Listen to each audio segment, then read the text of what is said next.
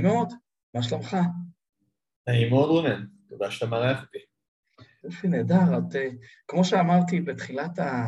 תמיד בתחילת הפודקאסטים שלנו, אנחנו תמיד מתעסקים בנושא של vision, אה, חזון של חברה, חזון של מוצר, חזון של אותם, אותם אה, המיזמים ואותם יזמים, ביחד עם ה technology innovation, כי זה הפריצת דרך קדימה, וכמובן בסוף הכל הכל מתחיל ונגמר בכסף. אז אתה כ, כחלק מקרן השקעות, כבעל של קרן השקעות, אם אתה, אם אני רוצה לחבר אותך לשלוש נקודות האלה, איך אתם בוחנים חברות? במה אתם מסתכלים שאנג'לים אחרים לא רואים? מה אתם מביאים לשולחן מול היזמים האלה? אוקיי, okay, יש כאן uh, הרבה רבדים לשאלה הזו. Uh, אז אני אתחיל ואולי אתן רקע קצר על מי אנחנו ומה ההבדל, כי אני חושב שאנחנו קצת חיה שונה בנוף, אז uh, לא יהיה נכון להשוות אותנו לכולם. אז אני אתחיל מהפוקוס. אנחנו מסתכלים על חברות שמתעסקות בטכנולוגיה שמוגדרת Deep Tech, טכנולוגיה פורצת דרך, שההגדרה הפשוטה ביותר שלנו היא לקרוא לזה מדע בדיוני, שאמרו ליזמים בשלב כזה או אחר, מה שאתם עובדים עליו הוא בלתי אפשרי טכנולוגית. אנחנו כמובן נרצה להיכנס אחרי שאנחנו מבינים שהדבר הזה הוא לא מדע בדיוני, ויותר הופך להיות מדע אמיתי. וחוץ מהפוקוס על Deep Tech, אנחנו מסתכלים על כל הסקטורים, ככה שזה מגוון מאוד מאוד רחב, אנרגיה, חלל, רפואה ועוד, וגם כל השלבים. אז אנחנו לא בהכרח מתמקדים רק בשלבים המוקדמים או רק בשלבים המאוחרים. ואז לשאלתך של מה אנחנו מחפשים, אני מסתכל על כל חברה לגופה ומנסה לנתח מתי אני מעריך שיהיה ה-inflection point של אותה חברה. מתי אני חושב שזה יהיה הרגע המשמעותי שבו החברה הזאת תעבור מ-0 ל-1 או מ-1 ל-100. יהיו חברות שיותר מעניין אותי יהיה השלב הראשון, ויהיו אחרות שיותר יעניין אותי השלב השני. ואז אני מנסה להיכנס כמה שיותר קרוב לאותו inflection point. אז גם מעניין אותי להבין מה השוק שבו החברה פועלת. האם זה שוק שהוא כבר אה, נמצא במגמה חיובית כזו או אחרת, בטרנד מאוד חזק, כמו לדוגמה כיום שוק הסוללות, או שזה שוק שדווקא נמצא במגמה שלילית, או מגמה שעדיין לא פרחה, אה, ויש כמובן גם לא מעט דוגמאות כאלה. אז נסתכל גם על הטרנד הכללי, ואז אני צולל לאותה חברה ספציפית. כמובן שקודם כל מה שמעניין אותי זה היזמים, להבין את הניסיון שלהם, את הרקע שלהם, מה החברה יודעת להביא לשולחן, מה חסר לה, איפה הסיכונים שלה עומדים היום. ועם כל התמהיל הזה, לנתח את אותו inflection point שאמרתי קודם. הבנתי, הבנתי, אבל כשאתה מנתח חברה, הרי אתה בא, היזמים באים עם, ה-know-how שלהם ועם המידע שיש להם על השוק, על ה-market validation אה, וביחד עם הטכנולוגיה. איך אתה יודע שמה שהם מספרים לך הוא באמת נכון? זאת אומרת, אתה, איך אתה יודע לעשות את האינסייטים, להוציא את האינסייטים האלה, שבאמת ה-market validation הוא כזה, כמו אתה ציינת, ציינת עכשיו את הנושא הזה של הסוללות. האם באמת, אה, באמת מה שהם מספרים הוא באמת נכון? אז זו שאלה טובה. בעיקר, כי כמו שאמרתי, אנחנו מסתכלים על כל הסקטורים. אז אני על אחת כמה וכמה לא יכול להיות מומחה בכולם, ואני בקושי מומחה באחד. אז מה שאני עושה, זה אני משתמש בהמון יועצים, בעצם יש לי מין נטוורק כזה סביבי של אנשים מומחי תוכן, שכל אחד הוא מומחה של איזו נישה אחת ספציפית, או תחום מסוים כזה או אחר, ואני נעזר לא באחד, אלא בכמה, ומדבר איתם, ומתייעץ איתם, ולומד איתם, האם מה שהיזמים אומרים נכון, האם פספסו משהו, כי אני יודע שאני לא יודע. אני אומר, אני לא יודע איזה שאלות לשאול, מה בדיוק נכון לבחון כרגע בתחום הזה, ולכן אחד הדברים המרכזיים אצלי זה לעבוד עם אנשים שהם מומחים יותר ממני בכל אותם תחומים, ואני כמו ג'נרליסט כזה מהצד, מסתכל שאנחנו שואלים את השאלות האחרונות, ושאם אומרים לי לא, אני מנסה להבין למה אמרו לי לא. האם זה הסיבה כי אותו מומחה תוכן התקבע על איזו תמה מסוימת, או כי באמת יש לו הוכחות בשטח של עובדות שאומרות הדבר הזה הוא בלתי אפשרי, או פשוט לא מעניין, או כבר המון עשו את זה כבר קודם, אז uh, צריך להבין גם מה השורש מאחורי כל אמירה שנאמרת, אם זה מהחברה או אם זה מאותם יועצים. הבנתי. עכשיו אמרת, ציינת שאתם ניגשים לחברות של, כמו שאתה אומר, uh, uh, מדע בדיוני. אז ישר עולים לנו, אתה יודע, אנחנו במחזור של הגילאים האלה של בחזרה, בחזרה לעתיד, הסרטים האלה, אתה יודע, של מה היה אז, או מה יהיה, מה יהיה בעתיד. אתה יודע, זה, זה משהו שהוא, איך אתה, איך אתה מודד אותו? אני יכול להגיד לך, אתה יודע, אוקיי, בסדר, יש לי איזשהו רעיון של לייצר מים מהאוויר, נכון? לפני כמה שנים לא חשבנו שזה קיים, אבל פתאום יש מכונות כאלה שמייצרות כאלה. חצי ליטר או משהו. אבל איך אתה יודע לשים את האצבע, להגיד, וואו, פה יש משהו פור... באמת באמת פורץ דרך. נקודה מעולה. כי בעצם מה שאפיינתי קודם זו הגדרה ל deep-tech מבחינתנו. אוקיי. אבל מה אוקיי. שלא אמרתי, שזה כלל ראשון, אבל זה לא מספיק כדי שאנחנו נחליט להשקיע.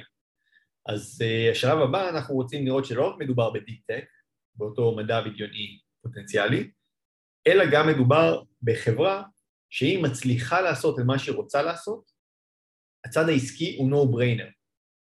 כי זו בעיה שהשוק מכיר ומנסה לפתור אותה, או כי אנחנו מאמינים שבאמת יש כאן אה, תזה חדשה שאנחנו מאמינים שהיא פשוט אה, הגיונית מאוד וכולם יאמצו אותה.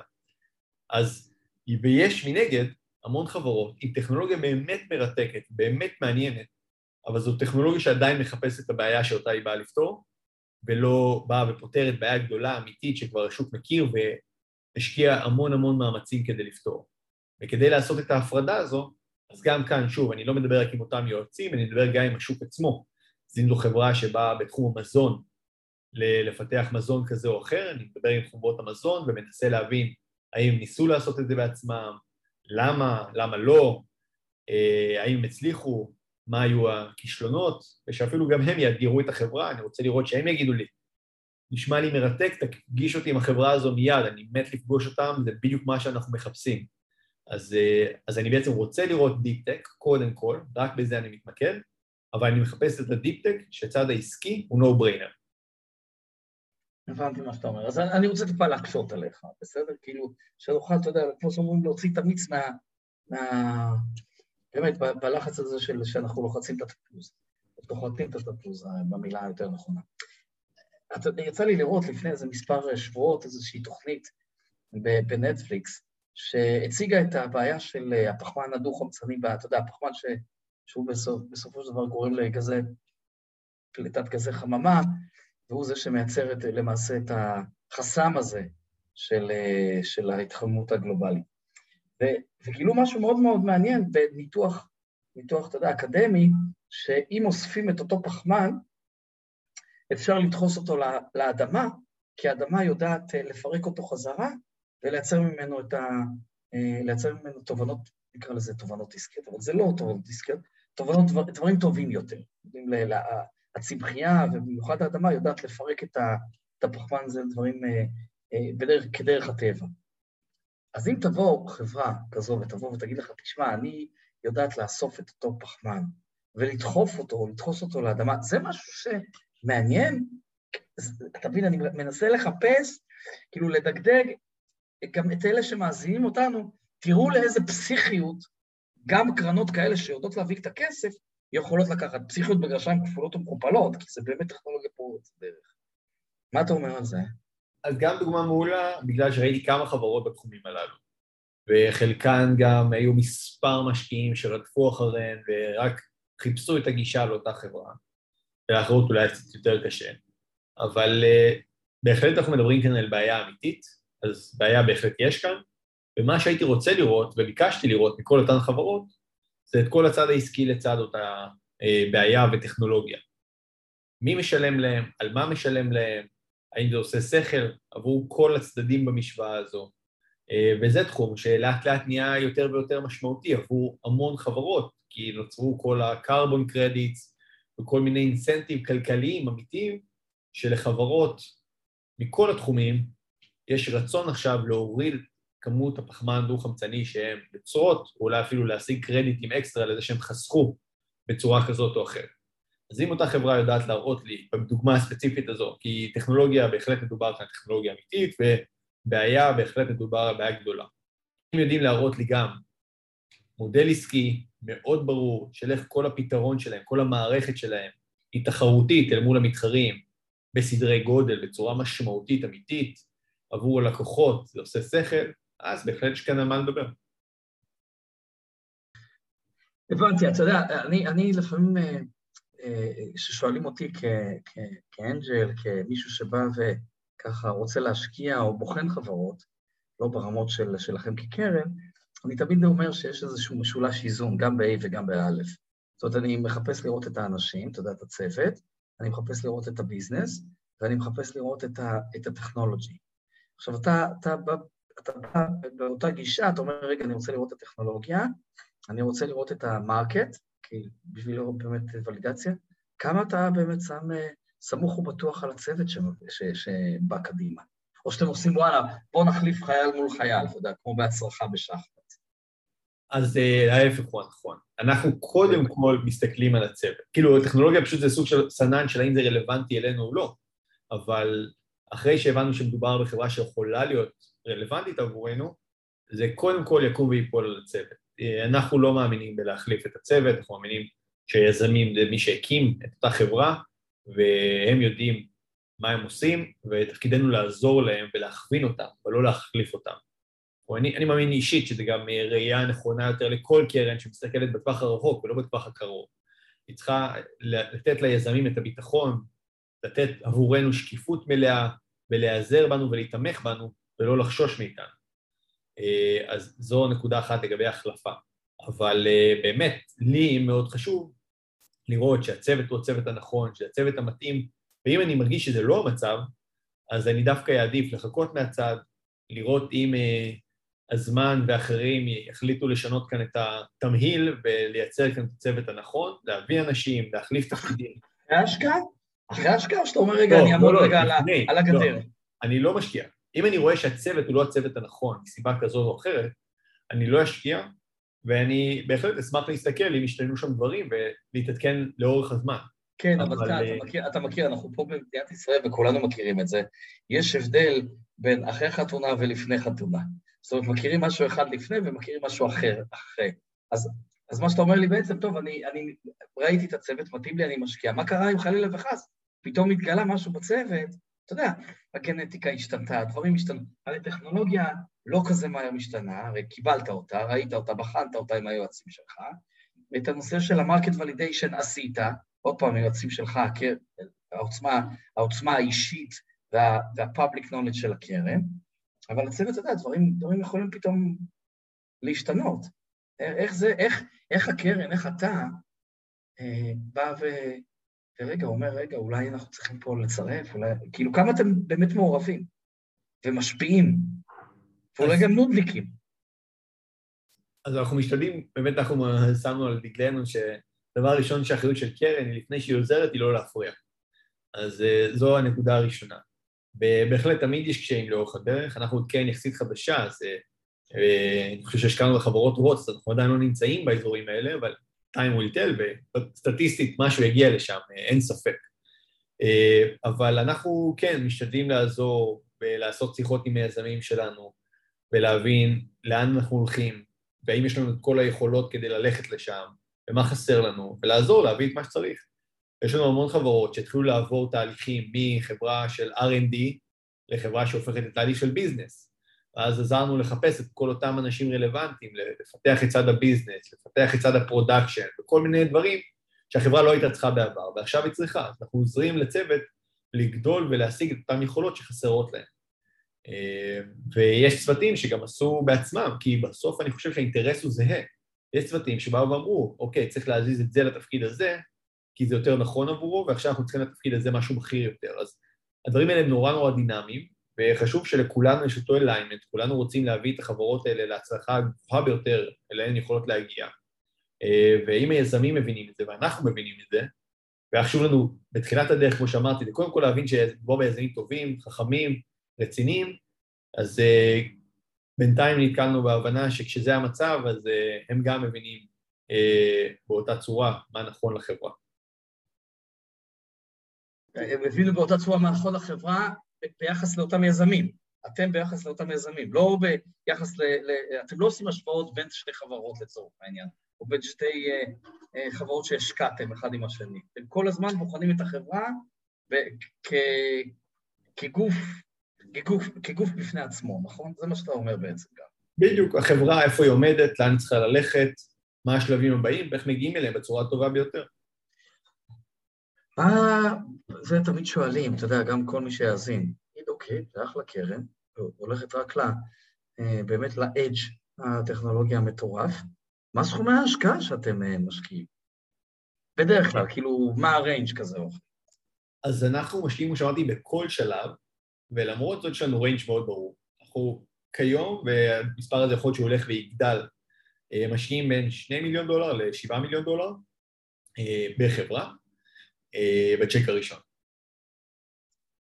זה סכום יפה מאוד. סכום יפה מאוד, ומבלי להיכנס, אתה יודע, יותר מדי לדיטלס, אבל יש איזשהו אה, רף מסוים שאתם אומרים, רגע, תמורת איקס כסף אני יודע באיזשהו אה, אחוז מסוים להחזיק? זאת אומרת, יש מינימום? אז יש, יש קרנות כאלה שאומרות, אני משקיע 120 אלף דולר ואני מצפה לקבל 5 אחוז, 3 אחוז. עזוב רגע את השווי של החברה, ככה איזשהו מדד מספרי ראשוני. נקודה נכונה, באמת להמון קרנות יש אה, חשיבות להשיג אחוז מסוים בחברה, והם פחות רגישים לשווי בהתאם לזה, יותר חשוב להם האחוז מאשר כמה כסף להשקיע שמשפיע על השווי. אז אה, אנחנו דווקא לא במצב הזה, אנחנו, אין לנו שום threshold לאקוויטי שאנחנו צריכים בחברה.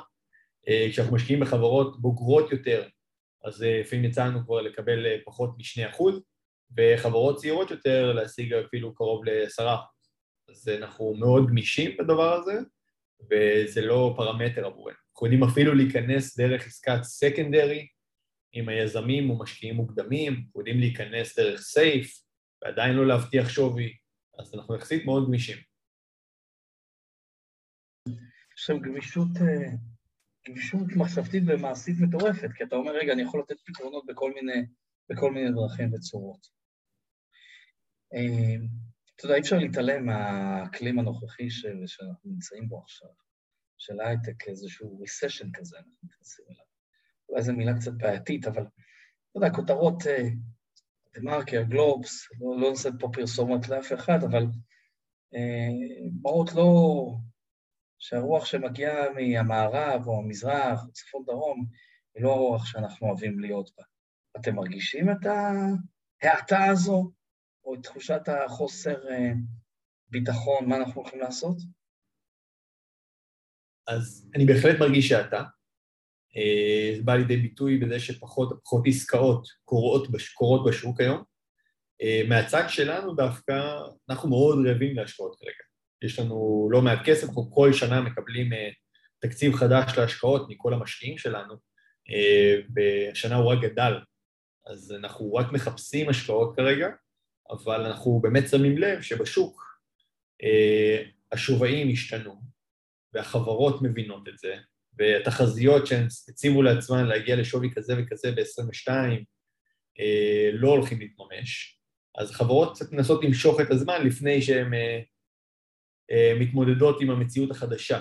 אז הן אה, לא ששות עכשיו לגייס שוב כספים, אז זה כמו שהם יפנו למשקיעים הקיימים וינסו להשיג קצת כסף נוסף, חלקן אפילו פונות לחוב, אה, אבל הרבה לא פונות עדיין למשקיעים חדשים. כן, יש כבר סנוניות, גם של סייפים שנפתחים וכל מיני דרכים מיוחדות לעשות extension, אולי אפילו איזה down round אחד או שניים היו פה בשוק, אבל אה, האטה בהחלט יש בעסקאות.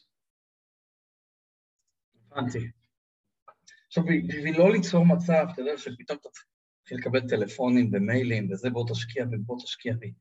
אה, א', אני רוצה, אתה יודע, ליצור איזשהו חסם כזה, זאת אומרת, אתם, בואו תן לי רגע את ה-pitch הזה של 2-3 נקודות, איזה חברות אתה מחפש, איזה חברות אתם מחפשים, כי אתה אמרתם שאתם רעבים, וזה משפט נכון, להשקעות מיוחדות, אז תן לי אה, בשתיים-שלוש נקודות כאלה.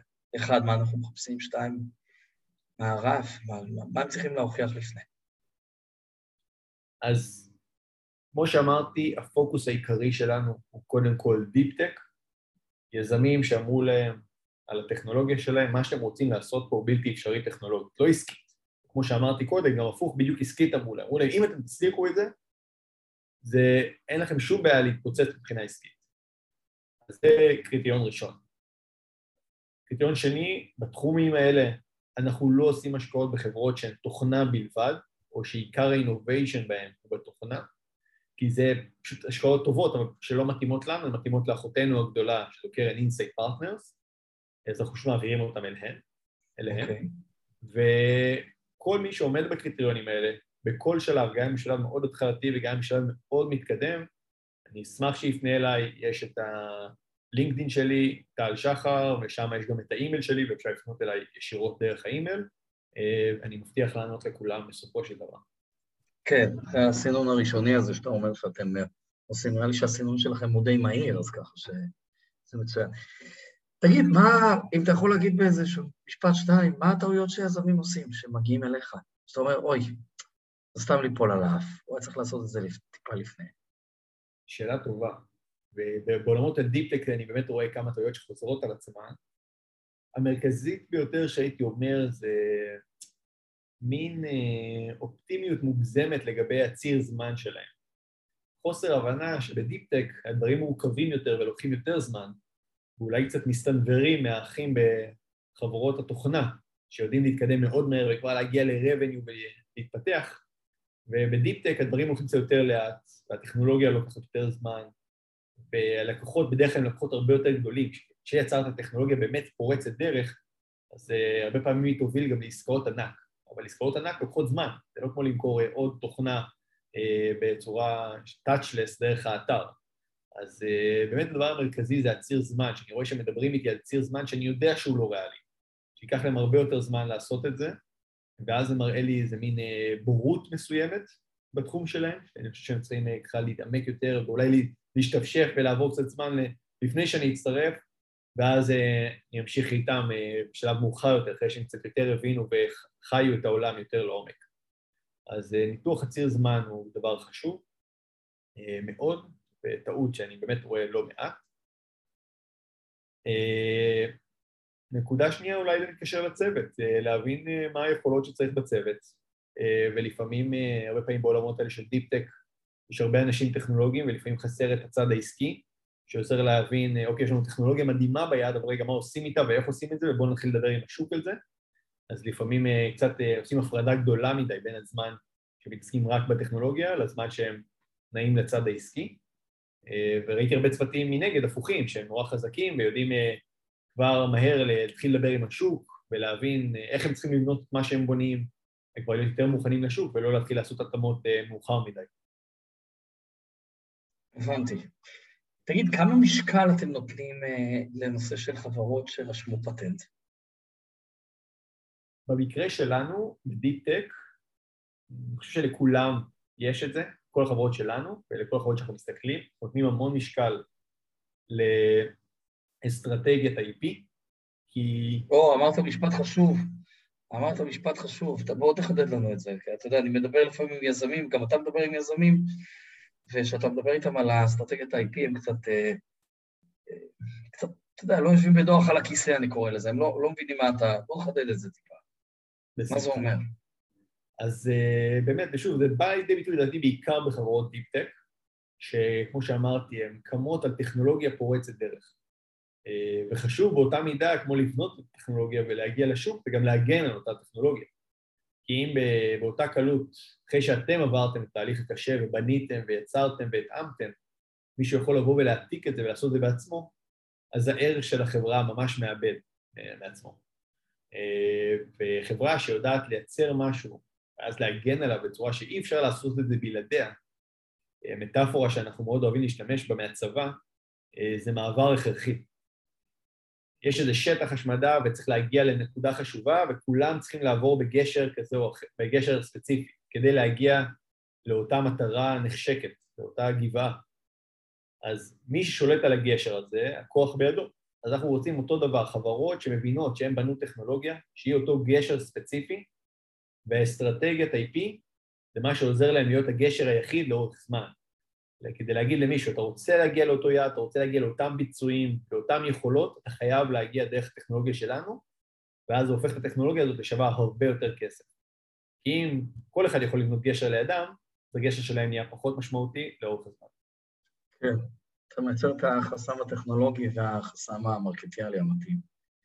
טוב, יפה מאוד, אז הנה, אתה יודע, אנחנו ככה מגיעים לסוף. בוא תן לנו שני דברים שאנחנו לא יודעים עליך. ושזה לא רשום על זה בלינקדאין ולא נמצא לך אף פעם ברשת. אה, קשה כבר היום לדעת מה נמצא ברשת. אה, נו, אנחנו מדברים מהצד של הדיפ אינסייד, אז בכלל, כן. זה תרתי משמע, אבל שני דברים שאפשר... אה, מי זה טל? אחד, אני חולה על חידות, מאוד מאוד אוהב חידות. חידות, אוקיי. ותמיד שמח... אה? חידות, אוקיי. ותמיד שמח אה, שמפתיעים אותי בחידה שאני לא מכיר. לאחרונה זה נהיה יותר ויותר קשה בשנים האחרונות. שתיים, אני גם מאוד אוהב משחקים, משחקי קלפים, כאלה ואחרים. גם, כמעט תמיד אפשר לקנות קצת קלפים בתיק. או-אה, זה יפה מאוד. טוב, אז לא נאמר לא נאמר נגדך בפעם הבאה שנשחק אה, חבילת אה, קלפים. תודה רבה על הזמן. ותודה רבה על הכל. ונשתמע בהמשך. תודה רבה.